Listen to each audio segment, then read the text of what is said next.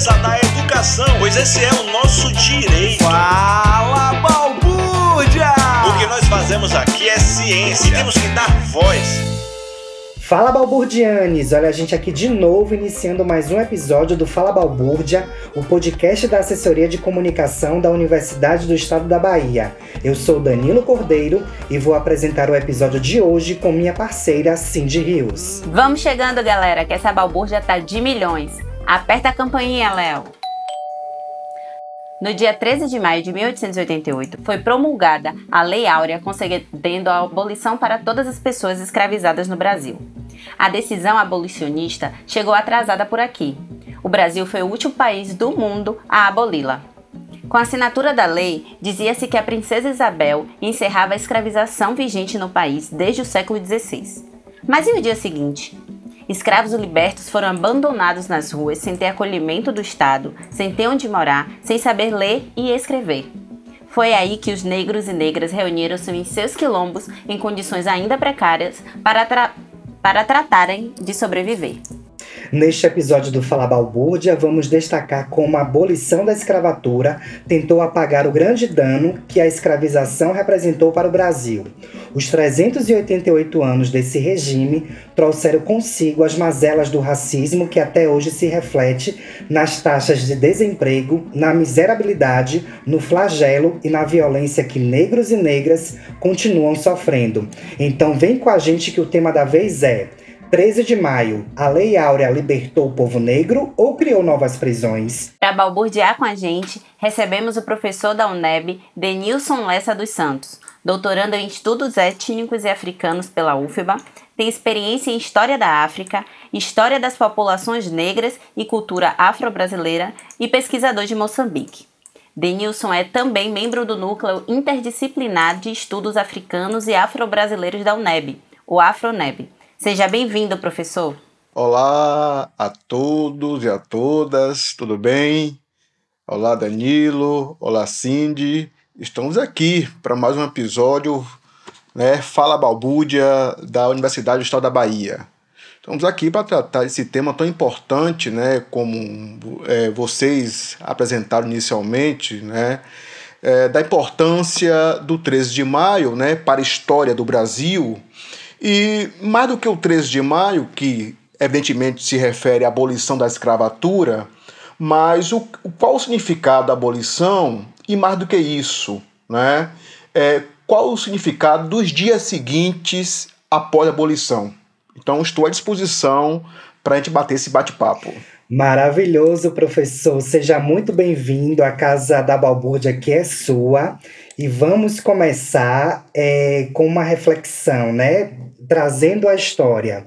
É, acho que a melhor forma de iniciar esse papo aqui com a gente é lançando um olhar sobre o cenário político e social do período que antecedeu a assinatura da Lei Áurea, em 13 de maio de 1888.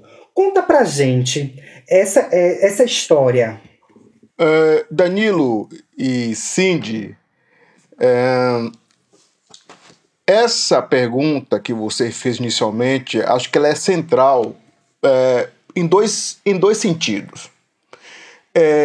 ela é importante para, digamos assim, nós, historiadores, historiadoras, estudiosos do mundo acadêmico, que trabalha com né, a história do negro no Brasil, que trabalha com a pesquisa sobre o negro no Brasil, mas também é tão importante quanto para a grande população, a grande comunidade, que, e quando eu digo isso, isso se refere àquilo que nós historiadores chamamos de história pública.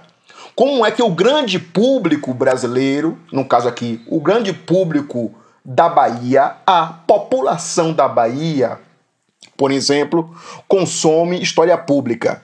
E o 13 de maio, evidentemente, é um grande tema né, é, que envolve aquilo que nós chamamos de história pública. Enfim, então, o 13 de maio aboliu a escravatura? Sim, isso é incontestável. O 13 de maio aboliu a escravatura. Agora é preciso que nós nos situemos em que medida, de que forma essa abolição aconteceu. Por que aconteceu? Né? É, quais foram os atores envolvidos, né? quais foram os sujeitos envolvidos na, naquele contexto. E aí, é, evidentemente que até ali, é, meados dos anos 80 do século 20, de fato, nós tínhamos ainda uma, uma narrativa historiográfica que, de alguma forma, é, compartilhava de uma ideia um tanto ufanista de que a princesa Isabel seria a grande redentora né, dos, enfim, à época, é, escravizados.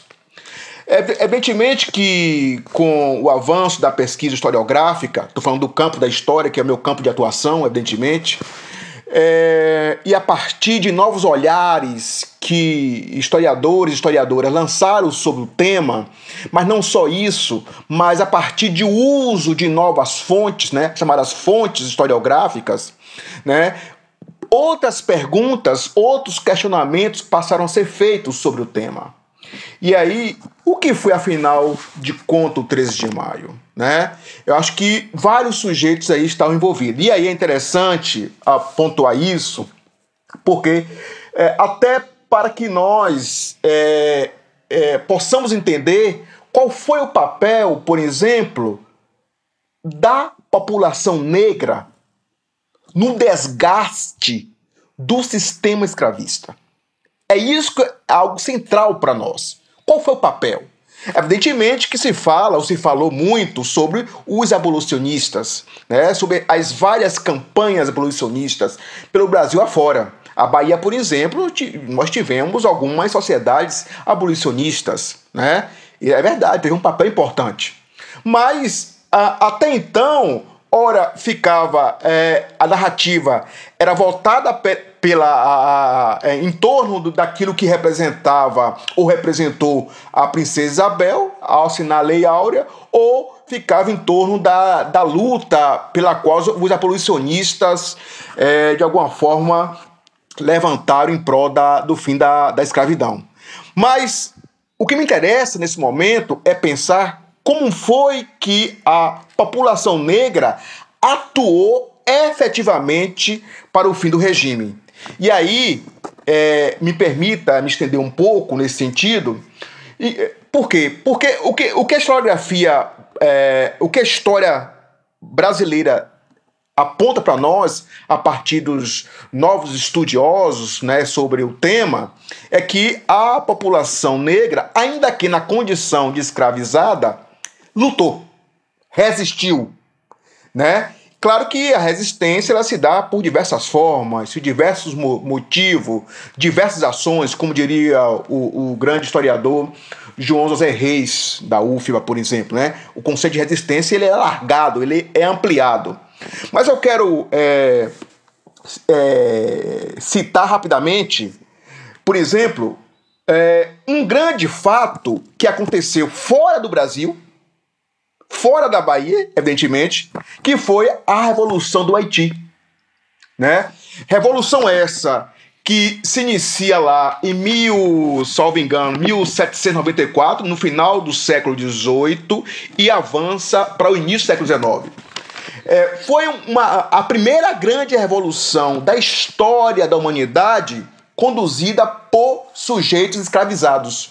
Ali eram africanos na condição de escravizados que iniciaram um grande movimento de luta e libertação. Tanto é que é, conseguiu a independência do Haiti lá naquele contexto. Né? Evidentemente que a, a, o processo do Haiti ele é complexo, né? não cabe aqui nesse momento, mas eu quero citar esse exemplo porque escorreu o mundo. Inclusive, é, no Brasil chegou notícias sobre o Haiti.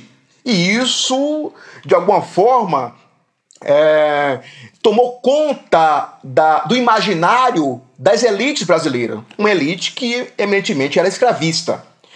Um outro grande fato que eu quero citar foi o, o, o grande projeto de revolução né, é, escrava na Bahia, é, que foi a Revolta dos Malês. Né?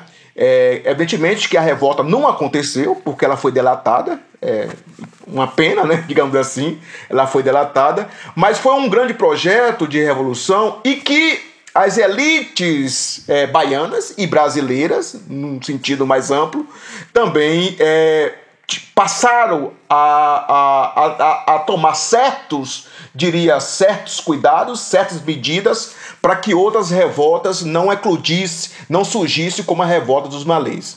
Eu quero citar é, a razão do Haiti, claro, guardada de proporções fora da, do Brasil e a revolta dos malês, porque elas são emblemáticas para, para demonstrar o quanto a população negra ela resistiu ainda que na condição de escravizada. É claro que o conceito de resistência é muito mais amplo, né? não é só a resistência aberta e franca, mas uma resistência que também se deu no cotidiano, no dia a dia.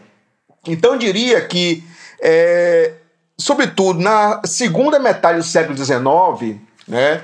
e aí tem um outro grande fato muito interessante, que foi a greve negra de 1857 é, também já amplamente estudada por diversos historiadores, uh, exemplo do, do próprio João Reis que eu citei, o próprio Wilson Matos, historiador da UNEB também, enfim, é, para demonstrar que negros, ainda que na condição de escravizados ou é, hierarquizado ao estatuto de escravizado, porque muitos daqueles trabalhadores da greve negra de 1957 eram libertos também, mas ainda assim conseguiram se organizar e lutar por é, melhorias no campo do trabalho naquele contexto.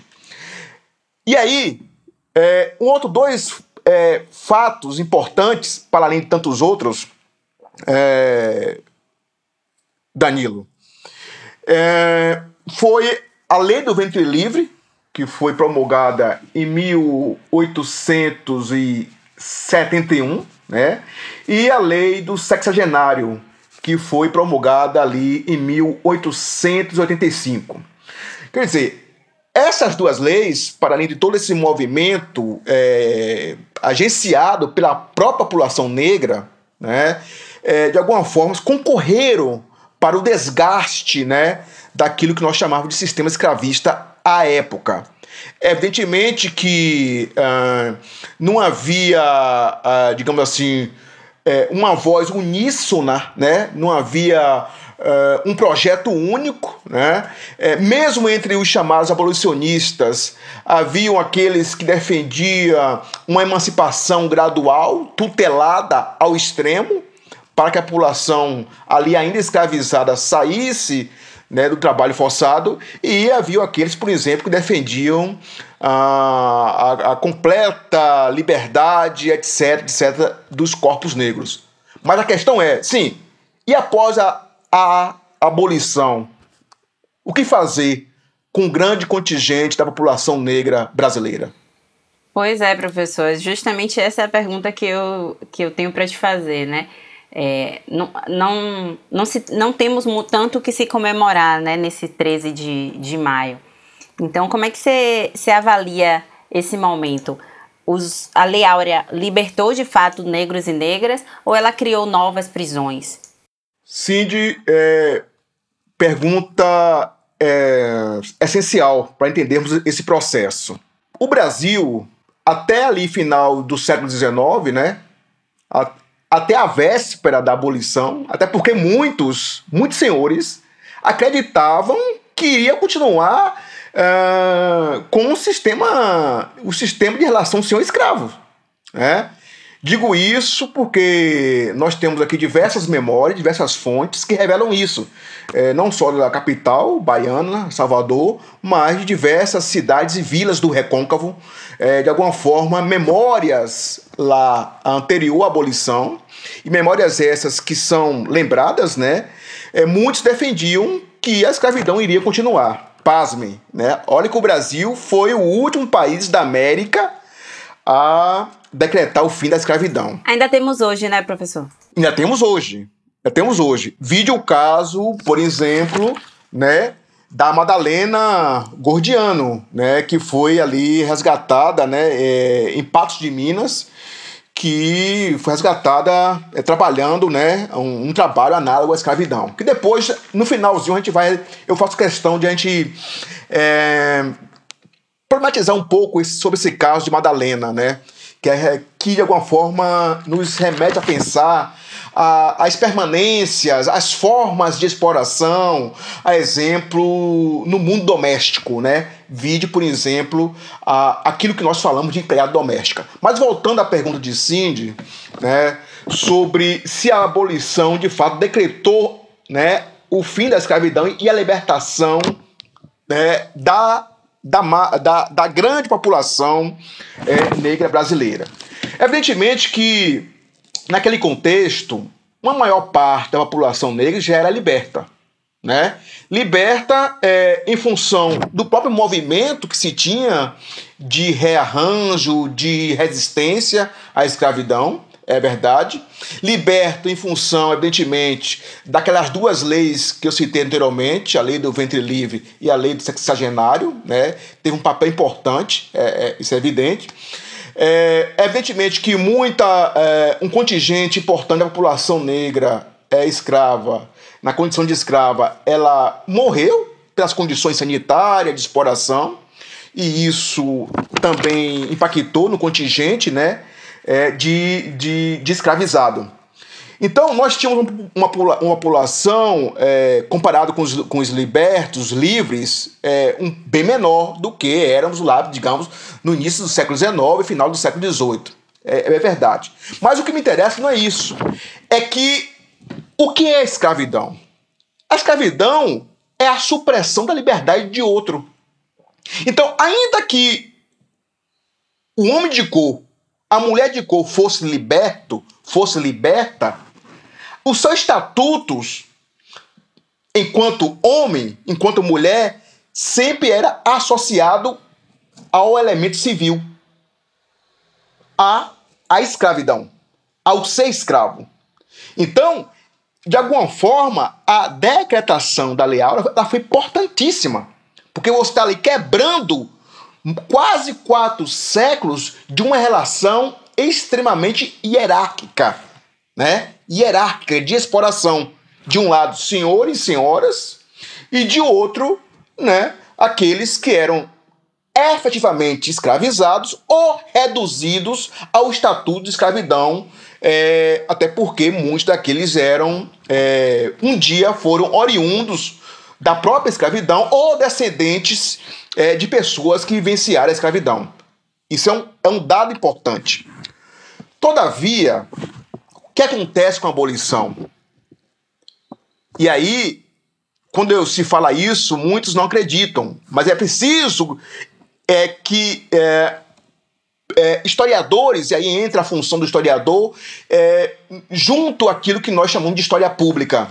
Muitos, por exemplo, muitos abolicionistas que defendiam o fim da escravidão eram racistas. Muitos abolicionistas, sejam eles liberais ou conservadores, né? Ou republicanos ou monarquistas, evidentemente não dá para generalizar, mas o que a, o que a historiografia aponta com pesquisas e com fontes em arquivos é, registrados à época, né? É que uma maior parte desses abolicionistas era racista, essa maior parte. O que isso, o que isso é, é, nos faz pensar? Nos faz pensar que, se por um lado foi abolido o estatuto da escravidão, por outro se criou outros, outras formas, outras maneiras de controlar os chamados corpos negros, né? De controlar esse contingente populacional que agora não mais era reduzido, pelo menos em tese, ao estatuto da escravidão. É claro que a memória da escravidão ela permanece, é, até porque a abolição, embora ela fosse oficialmente decretada lei, mas você, nós sabemos que no dia a dia, no cotidiano, no, no chamado no costume, as relações de, é, de subserviência, de mando, as relações de controle, elas permanecem.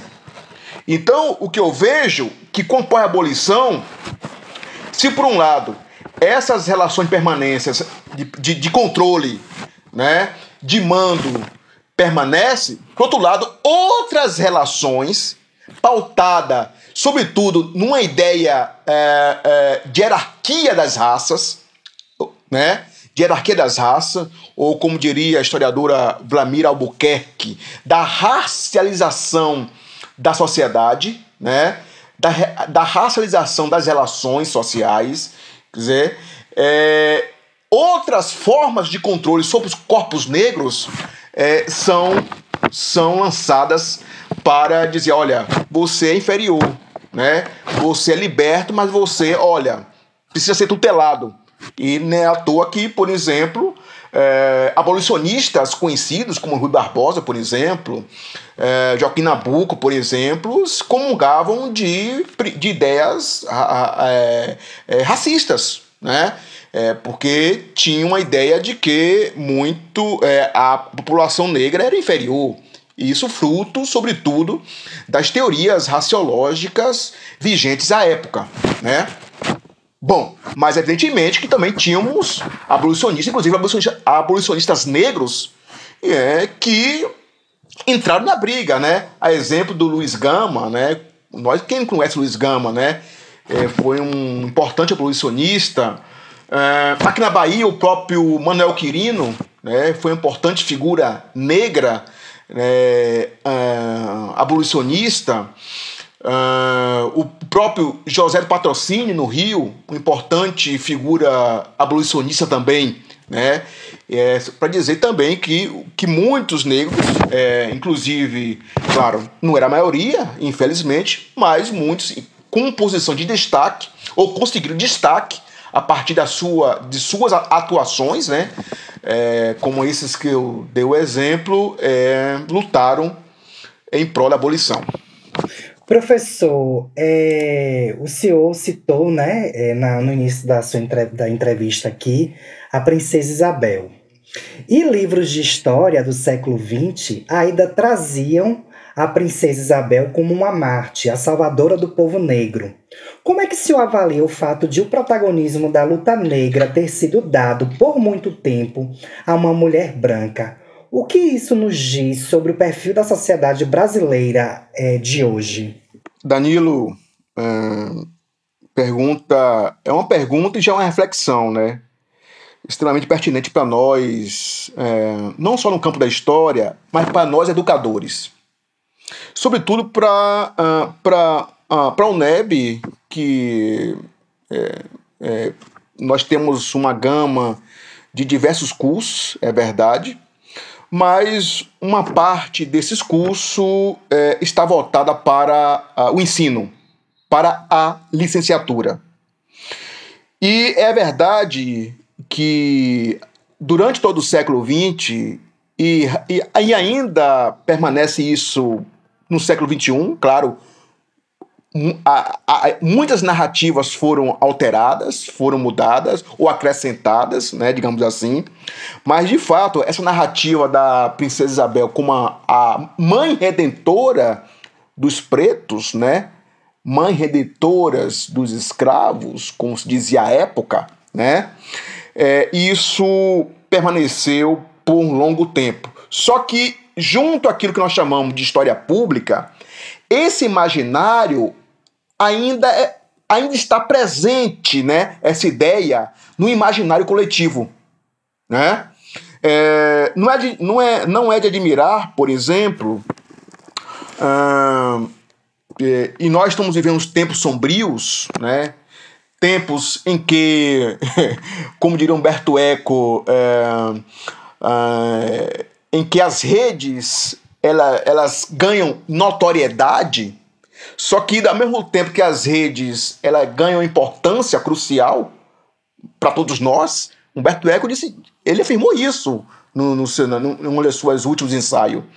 Ao mesmo tempo, a, as redes potencializou uh, não a criação, porque existia, mas uh, potencializou um surgimento e a amplificação das vozes dos ignorantes. Né? Ah, bom, e, e um desses temas cruciais na história do Brasil é querer, ah, querer acreditar a figura da princesa Isabel de que ela foi a única é, capaz de ter abolido a escravatura. Né? É, evidentemente que as elites tinham interesse. Né? Até porque, naquele cenário ali, no final do século XIX, e mesmo ao longo de todo o XIX, ah, haviam diversos interesses em jogo e, mais ainda, havia uma grande pressão internacional em relação ao Brasil e o que as elites representavam.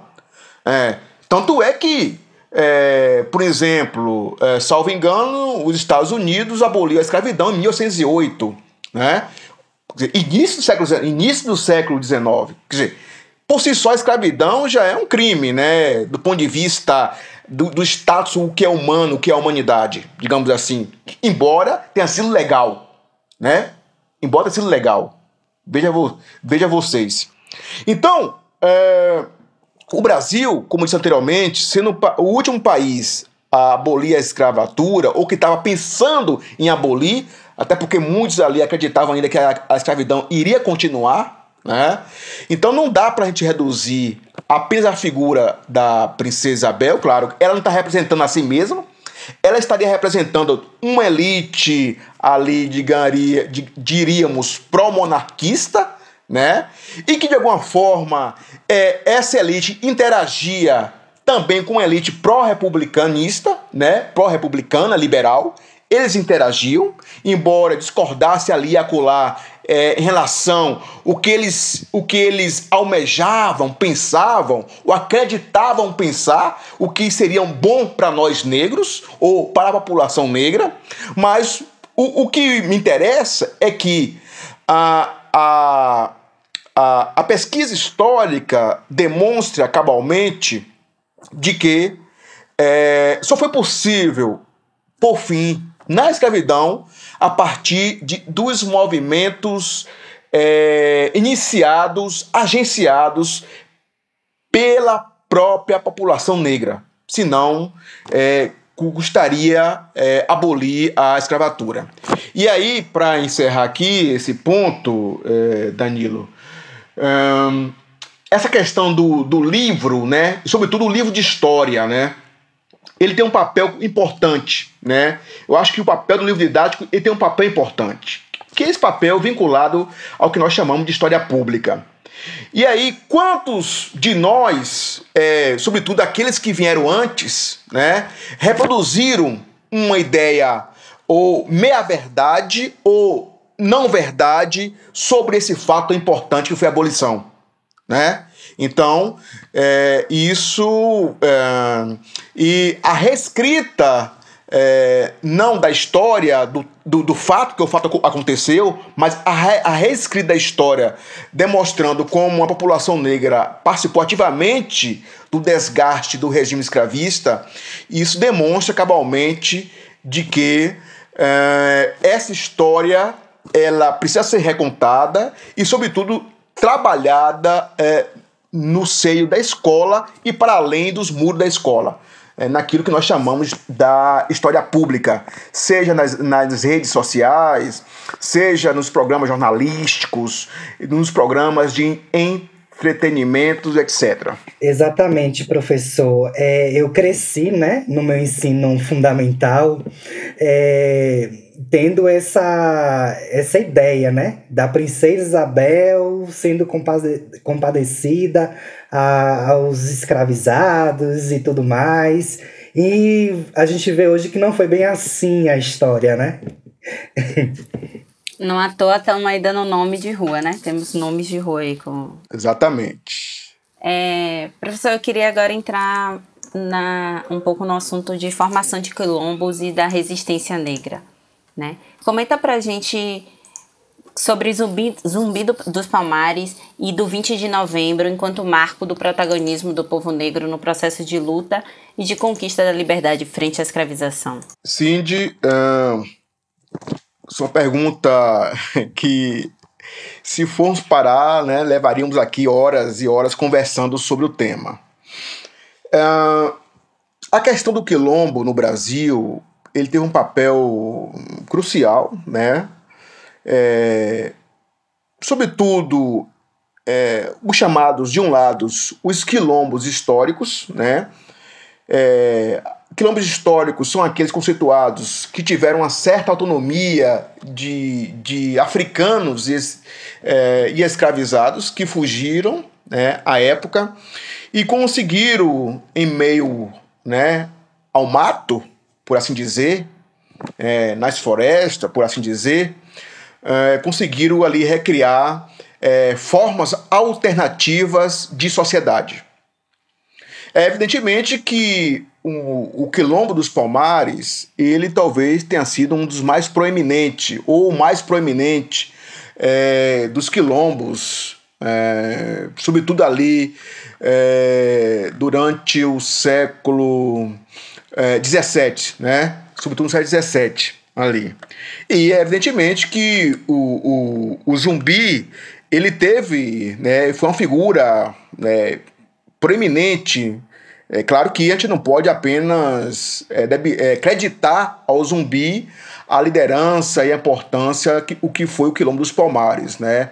É, é, costumo dizer que metáfora à parte, né? Onde tinha um zumbi tinha uma dandara, né? É, preciso ressaltar isso, né? Onde tinha um zumbi tinha uma dandara.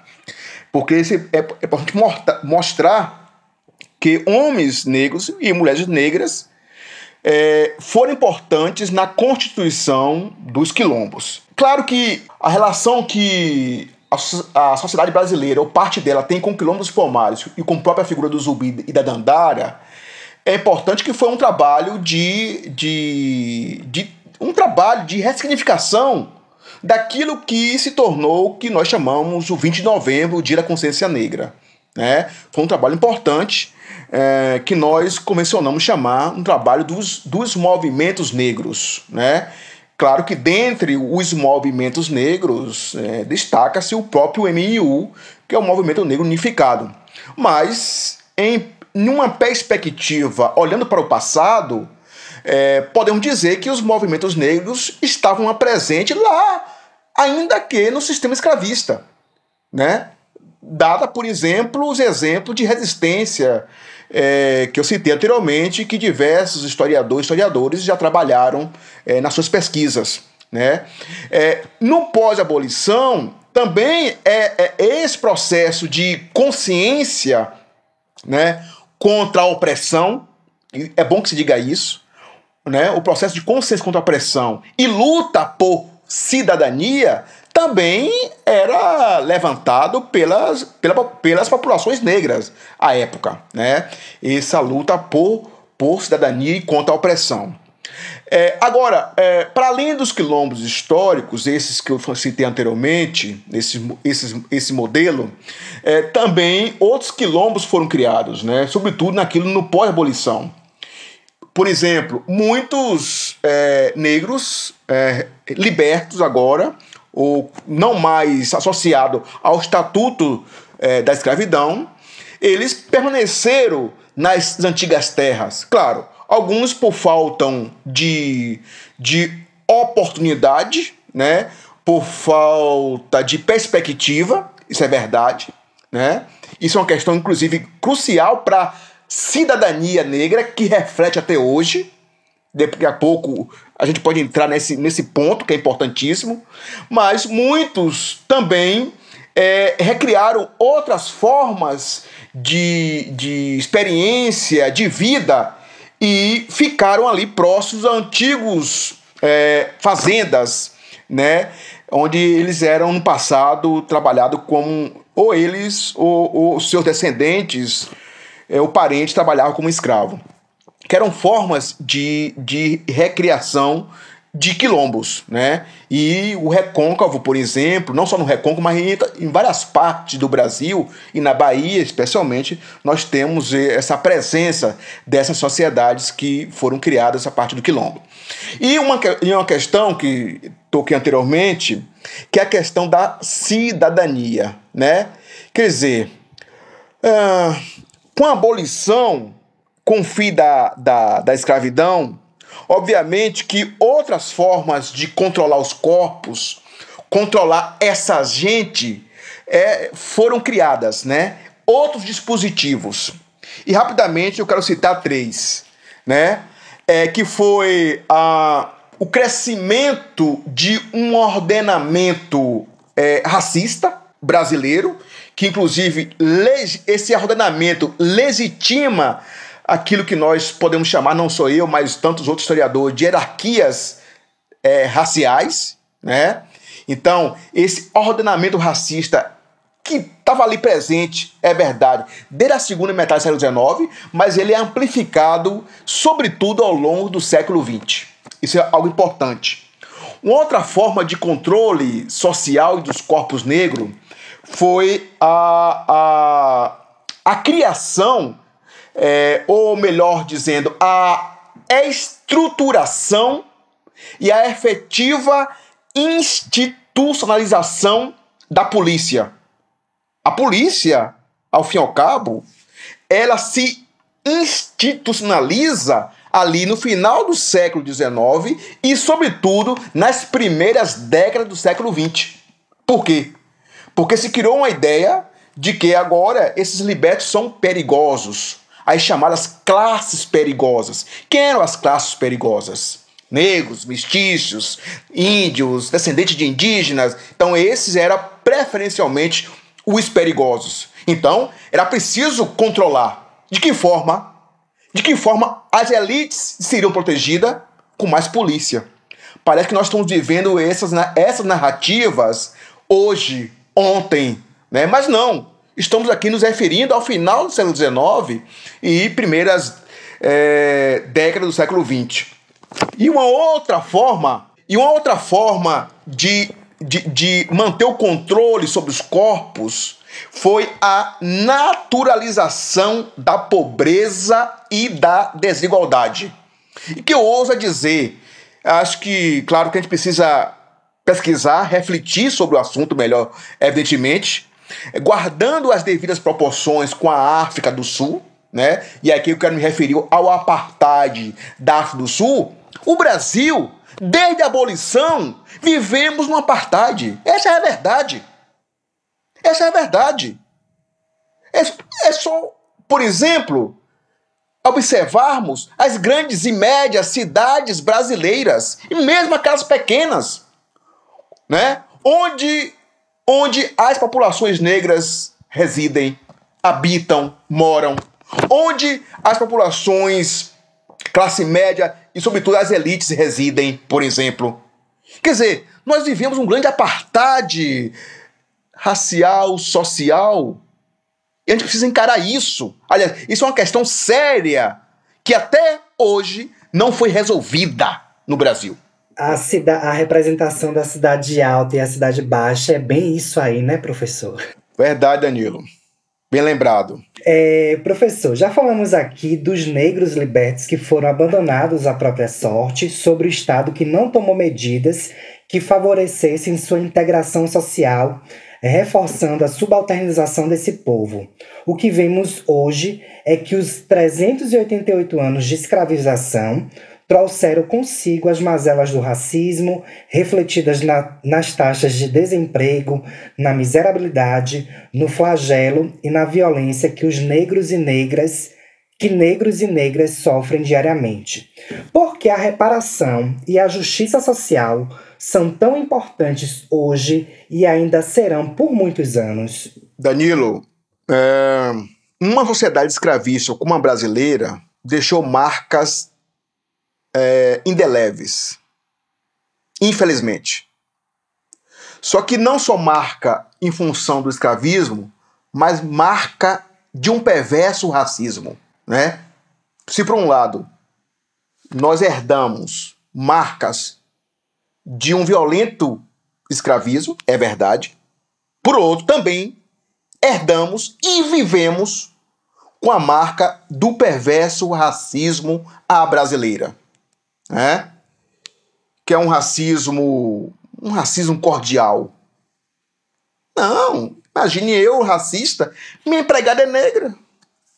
Então, isso me faz lembrar é, do caso, por exemplo, da Madalena Gordiano, me permita citar, que foi resgatada do trabalho análogo à escravidão em Patos de Minas, que por mais de, de quatro décadas trabalhou na condição de uma escravizada, né? É bem verdade que o caso de Madalena não é único, exclusivo. Mas eu quero mais ainda amplificar, né, ampliar essa escala para uh, o chamado trabalho doméstico. Né?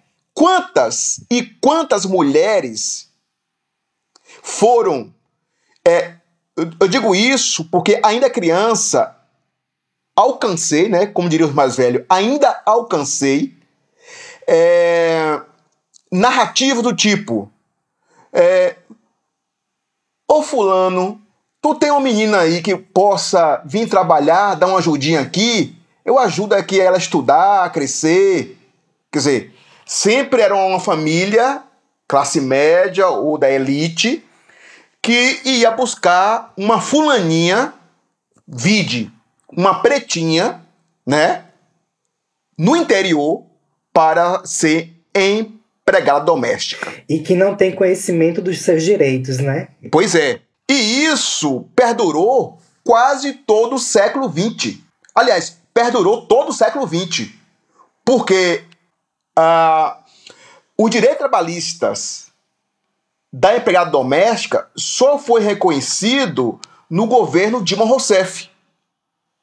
Que, inclusive, o atual presidente que aí está, é, à época, na condição de deputado, aliás, para quem não sabe, o, esse cara foi deputado por mais de 28 anos. Pergunte uma lei que ele apresentou em benefício da sociedade brasileira. Pergunte. Eu não sei. Se alguém souber, me responda.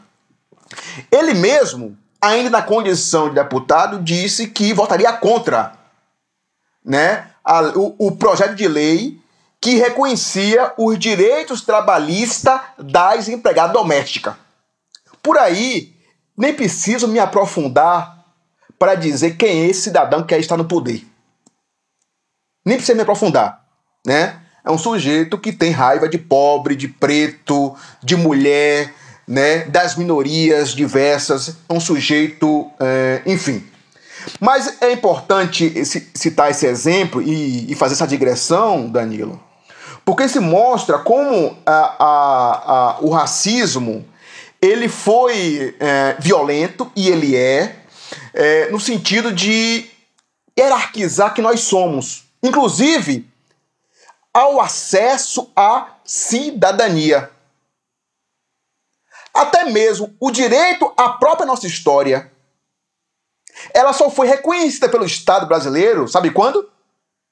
Com a promulgação da Lei 10.639 de 2003 quando à época o Luiz, Luiz Inácio Lula da Silva assinou, reconhecendo, alterando o LDB e dizendo que era a partir dali era obrigatório o sistema educacional, o sistema como um todo educacional, adotasse né, o ensino de história da África, o ensino da história do negro do Brasil, o ensino né, da cultura negra. E depois essa lei ela foi é, complementada com a 11.645 é, que também instituía a obrigatoriedade do ensino de história indígena.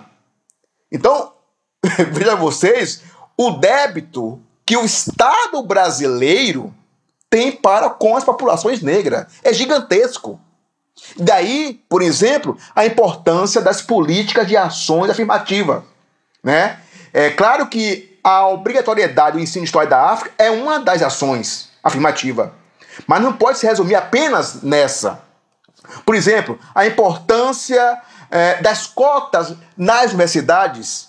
Que bom que a UNEB, a Universidade do Estado da Bahia, foi pioneira.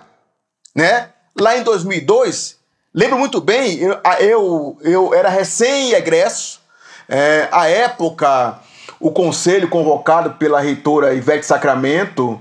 É, e aí lembro do, das discussões dos conselheiros à época, o, o Valdélio, Odélio da Silva, professor Valdélio, o professor Wilson Matos, na época o, o aluno Osni, hoje é uma liderança política, o Osni, é, e apresentaram né, ao, ao Consul, à época, né, da universidade, né, o, o relatório.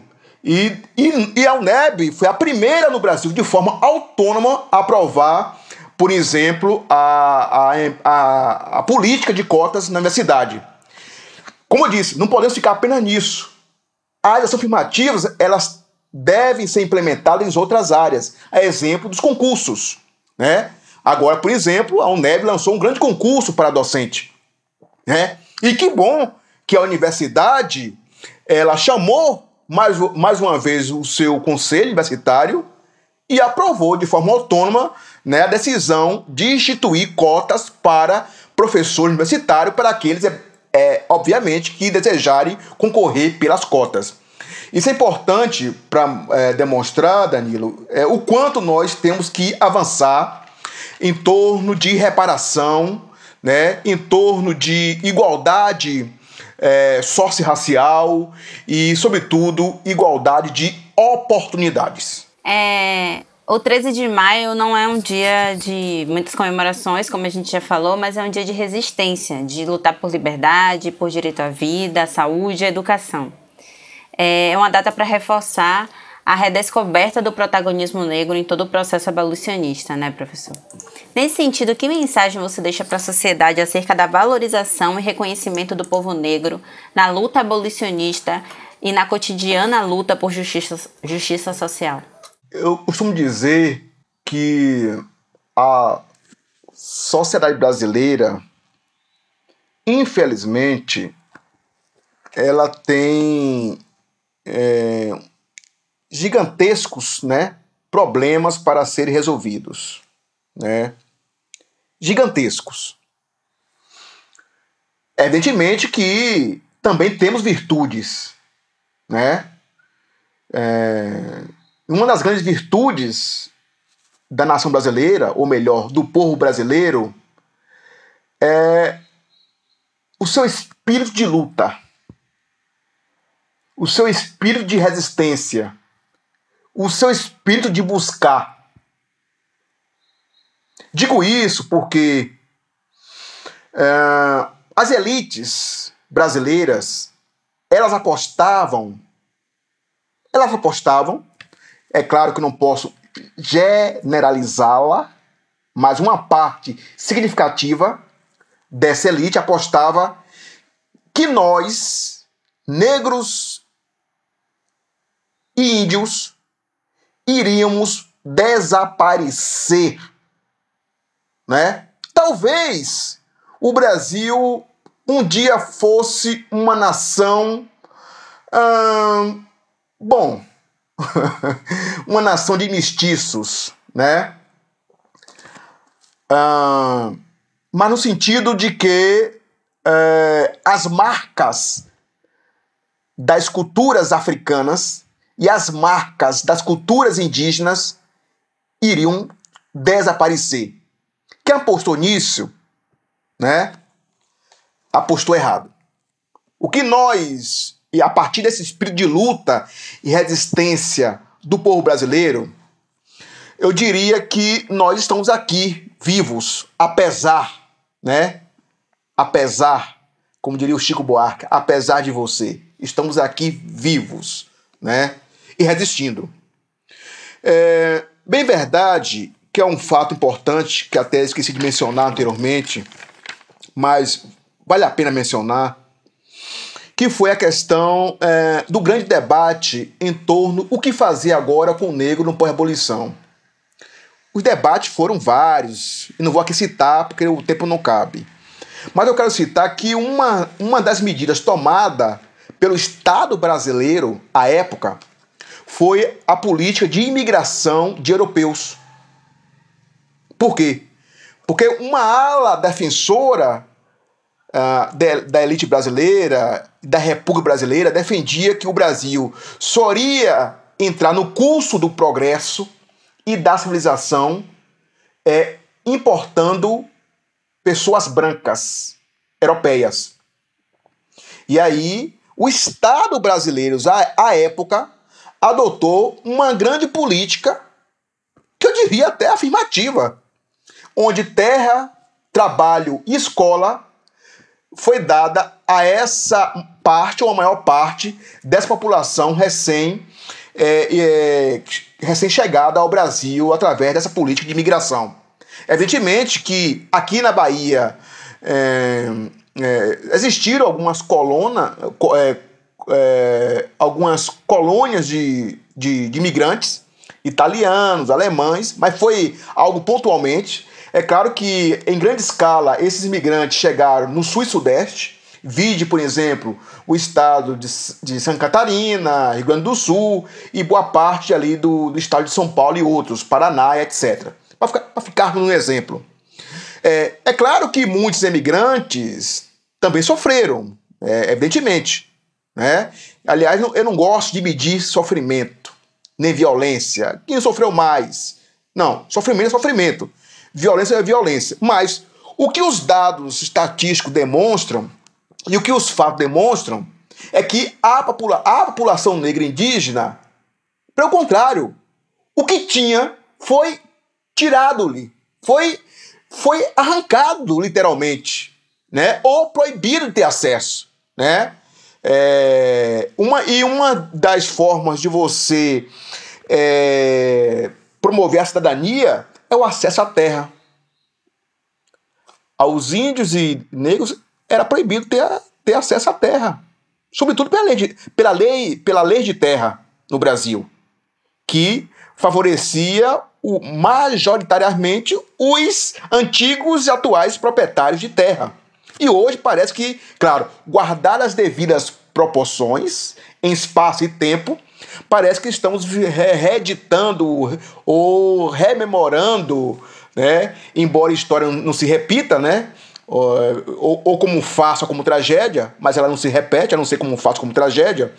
Mas parece que nós estamos revivendo a história né? em que o acesso à cidadania no Brasil, que de alguma forma as populações negras é, passaram, ainda que de forma tímida, a ter ali no início do século XX, né?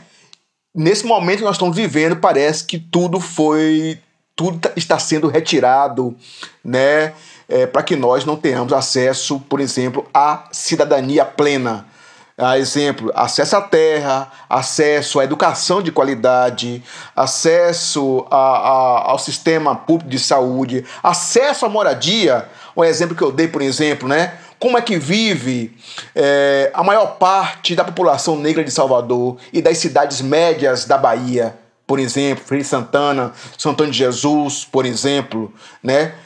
Onde eu, onde eu resido, por exemplo, eu resido em Jesus, né? Eu tenho um vínculo de ligação com Salvador, evidentemente, por questão profissional, de pesquisa, etc, etc. Mas é, Antônio de Jesus, por exemplo, é uma cidade eminentemente racista. Não difere de tantas outras espalhadas pela Bahia fora, por exemplo. Mas a mensagem que eu deixo é que, apesar de tudo, nós estamos aqui ainda resistindo e lutando. E não vamos arredar o pé da luta. Belíssimo, professor. E antes de encerrarmos o episódio de hoje, peço licença para deixar uma mensagem através da canção 14 de Maio, de autoria do cantor e compositor Lazo Matumbi e do saudoso poeta e professor Jorge Portugal. No dia 14 de maio, eu saí por aí. Não tinha trabalho, nem casa, nem para onde ir. Levando a senzala na alma, eu subi a favela, pensando em um dia descer, mas eu nunca desci. Zanzei zonzo em todas as zonas da grande agonia. Um dia com fome, no outro sem o que comer. Sem nome, sem identidade, sem fotografia. O mundo me olhava, mas ninguém queria me ver. No dia 14 de maio, ninguém me deu bola. Eu tive que ser bom de bola para sobreviver. Nenhuma lição, não havia lugar na escola. Pensaram que poderia me fazer perder, mas minha alma resiste. O meu corpo é de luta. Eu sei o que é bom e o que é bom também deve ser meu. A coisa mais, a coisa mais certa tem que ser a coisa mais justa. Eu sou o que sou pois agora eu sei quem sou. Será que deu para entender a mensagem? Se ligue no Ileiaê. Se ligue no Ileiaê agora que você me vê. Repare como é belo. Repare como é belo. E nosso povo lindo, repare que é o maior prazer. Bom para mim, bom para você. Estou de olho aberto. Olha, moço, fique esperto que eu não sou menino. Linda mensagem, Danilo, né? É, essa canção é uma grande poesia, né? É, e de alguma forma nos conforta porque é, que nós temos capacidade de, por um lado, reconfigurar nossa memória, né? Nossa memória histórica, é, em olhar para o passado, dizer o que nós fomos, o que nós é, somos e o que nós seremos. Né? E de outro lado, também, essa bela canção do saudoso Jorge Portugal com Lazo Matumbi também demonstra a capacidade de luta, né, de resistência. É, no campo cultural, vide, por exemplo, as práticas religiosas, né, é, as práticas sagradas é, de origem africana, que estão presentes aí até hoje e mais forte do que nunca, apesar da intolerância religiosa, das perseguições diversas, mas estamos resistindo, né? estamos aí, estamos dizendo aí, estamos vivos né? e queremos né, uma nova sociedade justa, equânime, né? e, sobretudo, que dê oportunidades para todas e todos e todes. É isso aí, professor. É, você agora deixou essa, essa aula, além de completa, mais bonita. Muito obrigada por sua participação aqui com a gente, viu? Muito obrigada. E para você que nos ouviu até aqui e gostou do nosso conteúdo, pode interagir com a gente através das nossas redes sociais, arroba oficial Neb no Instagram e Facebook e também no Twitter. Ou através do nosso e-mail, ascom.neb.br. A gente fica por aqui e nos encontramos em breve num novo episódio. Até mais! Em defesa da educação, pois esse é o nosso direito. Fala, balbúrdia! O que nós fazemos aqui é ciência. E temos que dar voz